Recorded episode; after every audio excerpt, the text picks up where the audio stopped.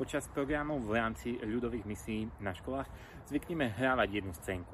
Volá sa Janko. Malý Janko má práve 3 roky a pán Ježiš prichádza k nemu a on sa teší z toho, že na narodení dostal autičko. A povie pán Ježiš Jankovi, Janko, pod za mnou. A Janko mu povie, že teraz nie, že sa chce hrať. Potom pán Ježiš príde o niekoľko rokov, kedy Janko je tínedžer a chystá sa na svoje prvé rande. A Ježiš opakuje výsť, pod za mnou. Janko odpovie, že nie, veď teraz idem na rande. Neskôr príde, keď je už uh, veľký podnikateľ a rieši biznis. A Ježiš ho volá, Janko, pod za mnou. A Janko povie, že nie, že teraz má povinnosti, že teraz má biznis. Potom príde neskôr, keď už je starý detko, kedy sa uh, už ledva chodí a ho volá, pod za mnou. A tento Janko už povie, že vieš čo, chod za mladšími. Neskôr Janko zomiera, dostane sa pred nebeskú bránu a klope na dvere a Hovorí, tu som. Čo, príjmeš ma?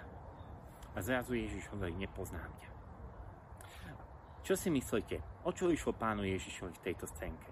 Chcel zobehať to hamtiško, ktoré dostal malý Janko, alebo chcel mu preberať frajerku, alebo chcel mu zobrať ten biznis? Určite nie.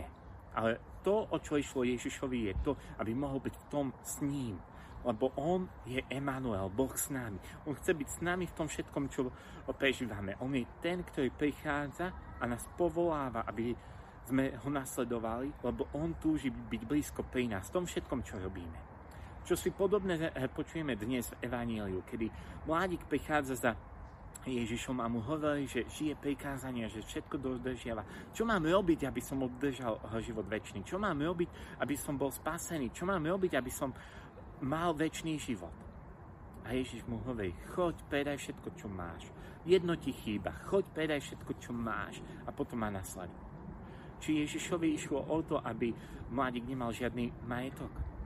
Išlo mu o to, aby bol blízko neho. Evangelista nám hovorí, že Ježiš pozrel na tohto mladíka z láskou. A predsa tento mladík odišiel smutný, lebo nebol schopný odpovedať na Ježišovú lásku.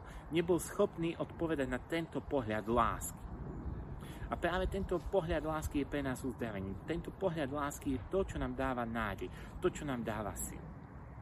Ale je na nás, ako odpovieme na tento pohľad lásky. Svetý Augustín zvykol hovorievať a papež František ho častokrát cituje. Obávam sa toho, aby pán prišiel a ja som si to nevšimol.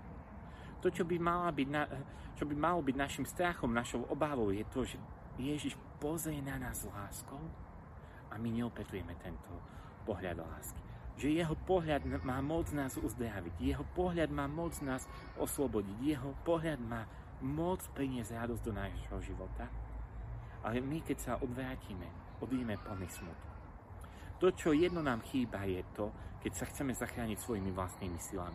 Keď my chceme urobiť niečo, aby sme mali väčší život. To, čo sme povoláni, je byť závislý na Ježišovi. Byť priputaný k nemu. Nasledovať ho. Chcem ťa pozvať, aby túto nedeľu, aby dnes si sa zamyslel nad tým, kde prežíva smutok. Či to nie je kvôli tomu, že chceš byť nezávislý. Či to nie je kvôli tomu, že odmietaš Božú lásku. Či to nie je kvôli tomu, že to chceš urobiť svojimi vlastnými silami. Ježiš prichádza aj dnes túži pozrieť na teba. Túži pozrieť na teba lásku. A je jedno dôležité, byť s ním. Budeš mať odvahu stať sa závislý na ňom. Byť ten, ktorý ho nasleduje. Máš odvahu opetovať jeho pohľad lásky. Prajem ti, aby si naplnil toto povolanie aby si kráčal za Ježišom a kráčal s ním.